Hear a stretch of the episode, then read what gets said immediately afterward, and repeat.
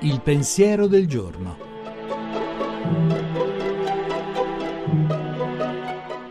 In studio Giuseppe Savagnone, editorialista e pubblicista.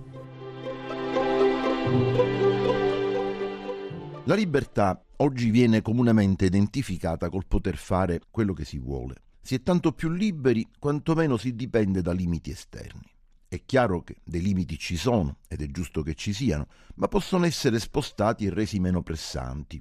I giovani di oggi, soprattutto le ragazze, sono molto più liberi in questo senso di quelli di 50 anni fa, perché si sono emancipati da una serie di imposizioni e di divieti che venivano dalla famiglia, dalla società, dalla Chiesa. E questa libertà è sicuramente una conquista preziosa che ci impedisce di rimpiangere il passato. Ci si può chiedere però se questo esaurisca tutto l'arco della libertà umana. Proprio gli stili di vita dei giovani dimostrano che si può volere una cosa senza avere scelto veramente di volerla, ma solo perché la pubblicità e le mode hanno indotto a desiderarla, magari perché ce l'hanno tutti che ci si può voler comportare in un certo modo, ma solo perché tutti si comportano in quel modo. Ci si crede liberi perché si fa quello che si vuole, ma in fondo si vuole quello che dei persuasori occulti hanno deciso che volessimo. E questa costrizione invisibile è più difficile da combattere perché meno facile da individuare di quella visibile dei comandi e dei divieti esteriori.